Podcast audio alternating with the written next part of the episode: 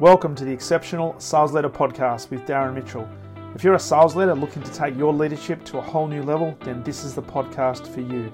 We'll be exploring tips, techniques, and strategies to help you take your leadership to the exceptional level and allow you to enjoy more money, more meaning, and better sales results.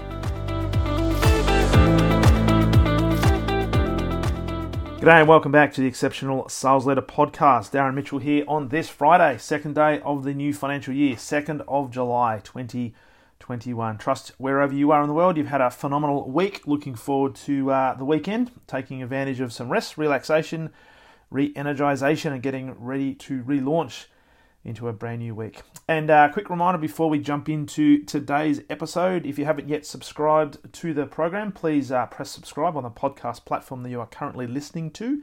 That will enable me to let you know when new episodes are up and running, ready to be listened to, digested, and hopefully implemented from that. But also, if you could do me a massive favor and rate the show as well on that podcast podcast platform, that would be also Awesome because we'll enable other people who are just like you looking for information, strategies, tips, and all things sales and sales leadership to more easily find the show amongst the sea of podcasts out there. Not that there's a huge number of sales leadership podcasts, but um, there are some nonetheless. And uh, hopefully you're listening to one of the better ones. Uh, actually, 296 episodes down. This is episode number 296. Very, getting very, very close to the magical number of 300. So that'll come up next week. So uh, I'll think about maybe a special recording for episode 300. Have to uh, have to think about a topic. Uh, and hey, if as as I think about that, if there's a topic that you'd like me to talk about, please uh, drop me a note at darren at darrenmitchell.com.au or uh, link link in with me on LinkedIn. Send me a message if there's a specific topic you'd like to hear about. More than happy to talk about that and certainly happy to give you a shout out on the podcast as well. So, with that, let's get into today's episode. As we begin the brand new financial year, given that we're two days in, uh, now is the time when targets are being set.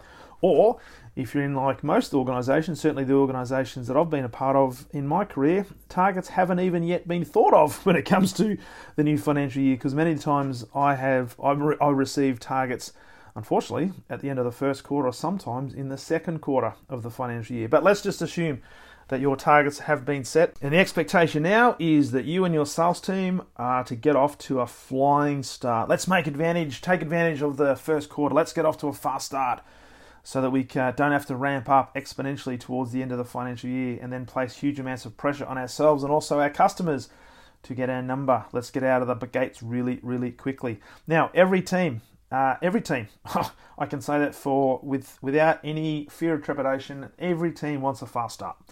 Every team wants to build momentum and plant those seeds and harvest those seeds towards the back end of Q1 and also into Q2, and sometimes depending on their sales cycles, maybe even Q3. So if we don't start now, then we're going to be behind the eight ball from day one. Now, in order for this to happen, we must know what we're shooting for, irrespective of whether your target has been set or not. What is your goal? So, this episode today is all about getting ahead of the game and knowing thy numbers. This, if there's one thing that uh, sales leaders, and it's gross generalization, I know, but most sales leaders that I work with, I would say have a reasonable handle on the numbers that they're shooting for and some of the key metrics. But there are a lot of sales leaders that really have no idea and they're at the mercy of their senior leaders and the board in some cases in terms of what those metrics are going to be. And a lot of them, unfortunately, wait until those final final numbers are given to them before they start doing the planning. Now, it sounds counterintuitive and it doesn't sound common sense based, but you would be amazed at the number of sales organizations who have sales leaders who don't do their planning until they have the number. And why? Because their approach is, well, once I know my number, then I know what I'm shooting for, then I can plan. Now, I've got, I won't tell you which company, but there was a, a company that I did work for where there were often years where the sales targets would not have been finalized until partway through, and in some cases, the back half of Q2. Now, if you're trying to talk about building a high performance sales culture, that is not the way to do it. And what would happen is the team would be given a, a 100% guarantee for the first quarter, first quarter and a half where they would be paid commissions as if they were achieving 100% of their on target earnings and therefore achieving 100% of their target. Now, what would then happen is when the actual targets would hit, they would retrospectively start to measure performance against now actual year to date. And for many people, it meant that they had to pay back uh, commissions. so there was what's called clawbacks. Now, one of the greatest ways to uh, demonize cultures and to diminish cultures and to set people back is to set clawbacks. So, from an organizational point of view, it is absolutely fundamental to get your sales numbers in, your targets in as early as possible, and never ever leave it to the second quarter. That is just disgraceful. And I've had that conversation, and hence my comments. I'm not going to be mentioning the companies that uh, potentially did that, but it's not conducive to a high performance culture. Now, put that aside for a second. If we are to be an exceptional sales leader, and if we are to be overseeing an exceptional sales team where they are going to be delivering those sustainable results and those exceptional results, then we need to know our numbers. Now, if you haven't been given your targets yet, that's fine. You know what you've achieved last year, and you should be thinking about okay, what is a stretch target for us and for me as a sales leader for this financial year that I'm going to set as a benchmark? And when you set that, I want you to add a percentage on top of that. Now, whether it be 10%, 20%, whatever the, I guess, the starting base is, add a percentage on top of that so it gives you a stretch target. We must know this, irrespective of whether you've got the real target or not, set that goal. It needs to be, as we talked about last week when we were talking about goal setting, it needs to be scary on the one hand, where you're thinking, oh my God, how are we going to do that? I'm not sure whether we can. But also on the other hand, it needs to have an element of excitement to think, well, what if? Just what if? What is going to feel like if we actually achieve that? Now, the key thing is if you got close to it and your actual target that the company is going to give you is less than what you're shooting for, then guess what? You're already over target and happy days.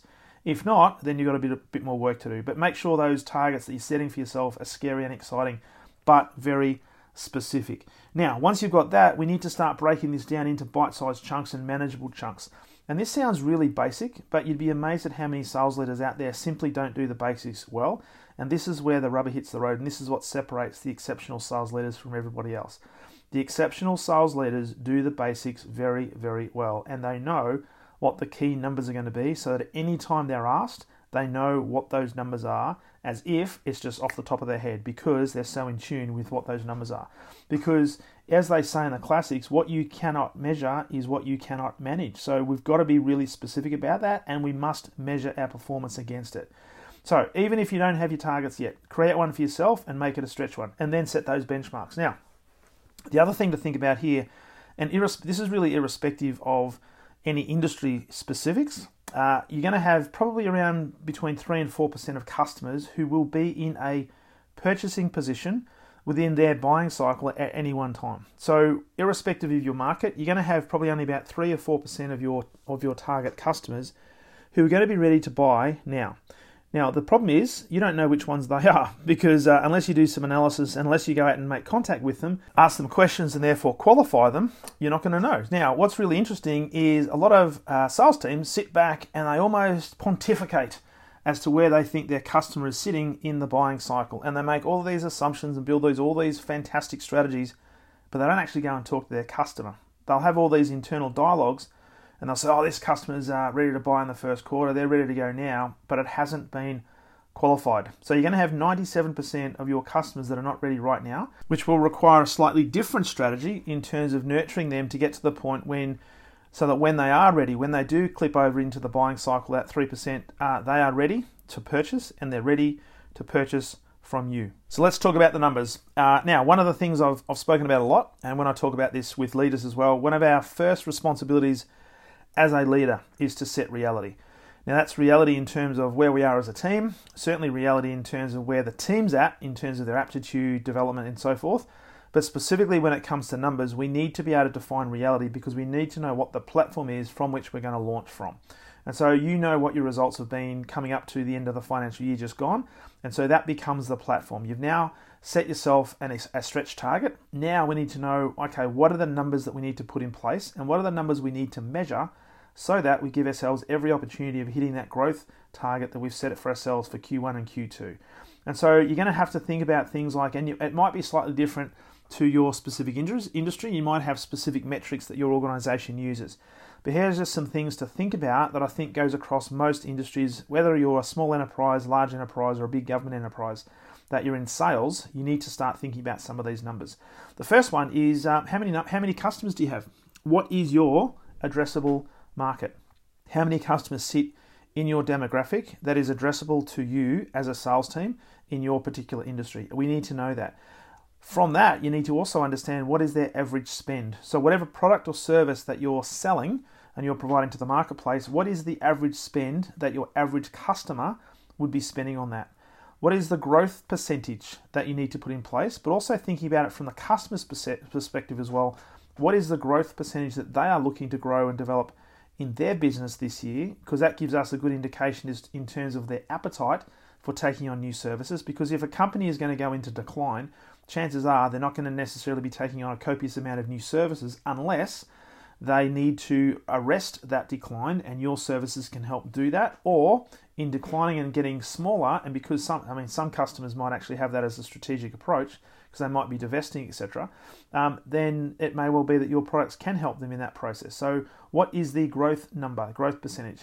What's the percentage of market share that you currently have in the in the marketplace? What is the market share of your customers you're dealing with and how can you help them increase their market share, but also from our point of view, what is the market share that we have in our particular industry, our particular um, our particular product set, but also from the customers that you do have right now, what is the existing share of wallet? Now, many organisations make it a point of going out and trying to get new brands and new pieces of business, and there's nothing wrong with that. But also consider you're going to have a lot of customers that are not necessarily spending as much as they could so their share of wallet is not as big as it could be. So one of the things we've got is if you've got a ready-made customer, if you've got a customer that knows you, who likes you, and hopefully who trusts you, then obviously one of your biggest opportunities is to how we can grow the share of wallet for that customer with the business that we already have with them. So how can we grow that? Because it's almost like a hot lead. They already know you, so that, let's get into it and uh, see how we can expand that. So thinking about what the existing share of wallet is going to be. And the other thing that a lot of uh, organizations don't necessarily look at uh, as much as I think they could or should is when you look at your customers, when there's an when there's a sale that's made, what is the average sales value? So a lot of organizations now are starting to think about this lifetime value of a customer, irrespective of industry. So when you sign on a brand new a brand new organization to your business, how much is it worth to you in the first year, but start looking at what's the average tenure that a customer would stay with you for and what is the value of that customer over that tenure. So if you if you have an average tenure with a with an organization of say 5 years and it may well be a 5 year contract or it might just be the the average tenure is 5 years, what is the value to you over that five years. And this is where we start getting all these benchmark numbers because we can then start doing some planning around okay, if we can increase certain areas here by a small percentage, or in some cases a bigger percentage, what is the flow on effect to the bottom line if we make some adjustments here and if we apply focus in a different area? But all of that can only happen if we know what the numbers are to begin with. So the first thing we have to do as sales leaders is really get in get in stone what is the reality? What are the baseline numbers that we have to work with?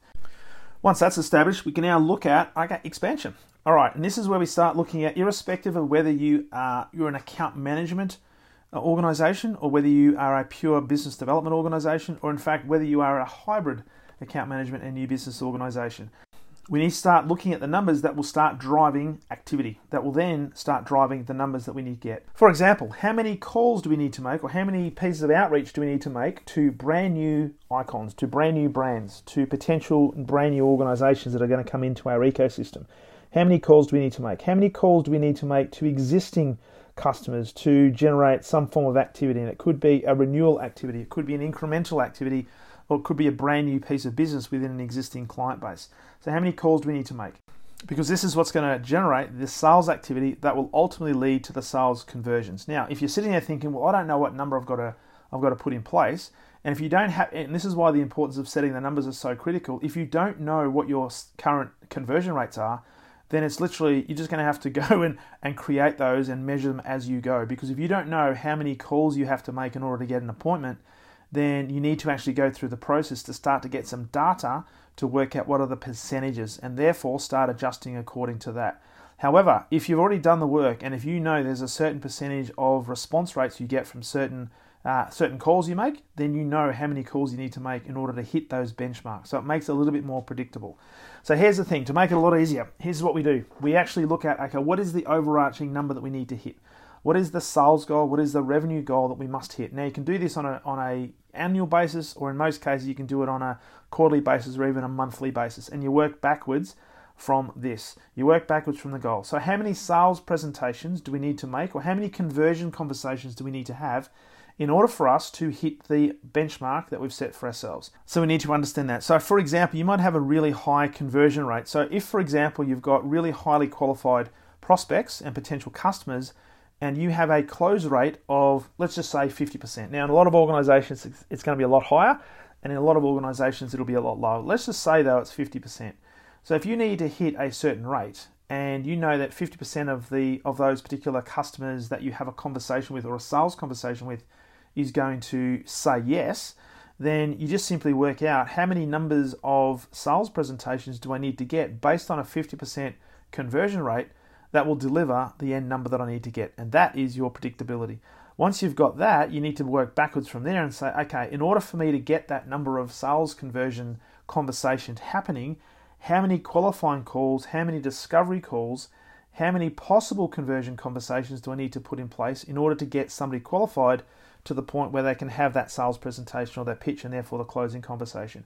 And so you work that through as well. And it may well be that you'll have more qualifying conversations with a lesser percentage of people saying yes that then qualify to go to the next stage in order for you to get your number. But you need to know this number. So, how many qualifying calls do you need to get in order to qualify people to get to a sales or a conversion conversation happening? And then, if you work backwards from that in terms of how to get the number of qualifying discovery calls, how many pieces of outreach do I need to put in place? How many LinkedIn messages do I have to send? How many emails do I have to send? How many phone calls do I have to make, whether it be cold phone calls or warm phone calls? How many calls do I have to make in order to get the number of qualifying calls that I know will convert a certain percentage into the sales presentations where I know that if I've got a 50% conversion rate, I'll be able to hit my number.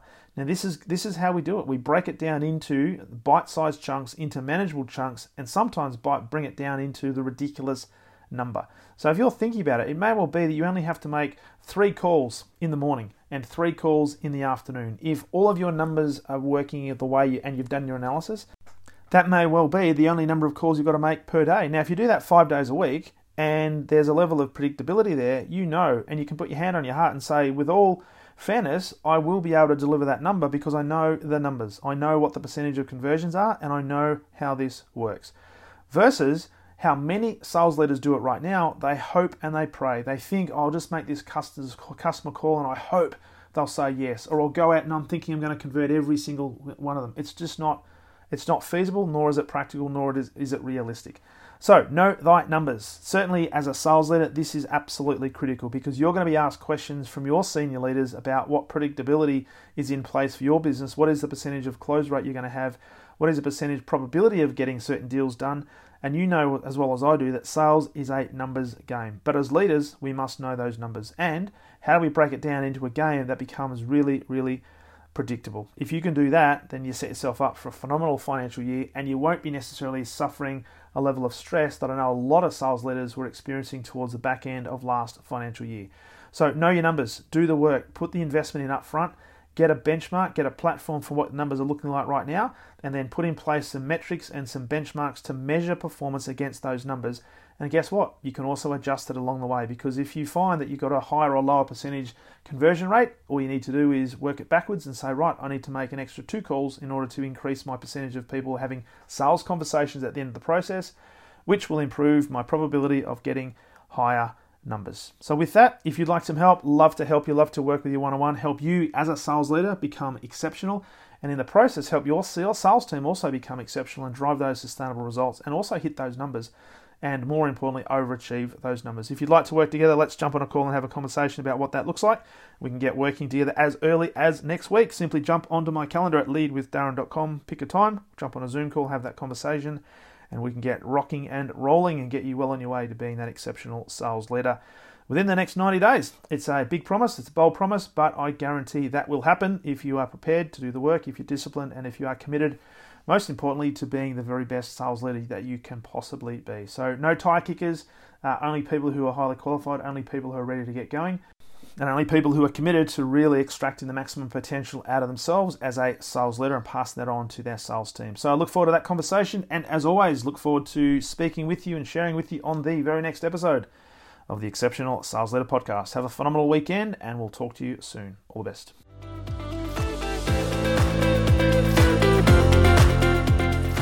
Thank you for listening to the Exceptional Sales Leader podcast. I trust the information in this episode has been helpful in your journey towards becoming exceptional. And remember, please take the time to rate the show, subscribe to the show so other people can find it. But also, if I can help you, jump on my calendar, go to leadwithdarren.com, and let's have a conversation about how I can help you along your journey to being exceptional.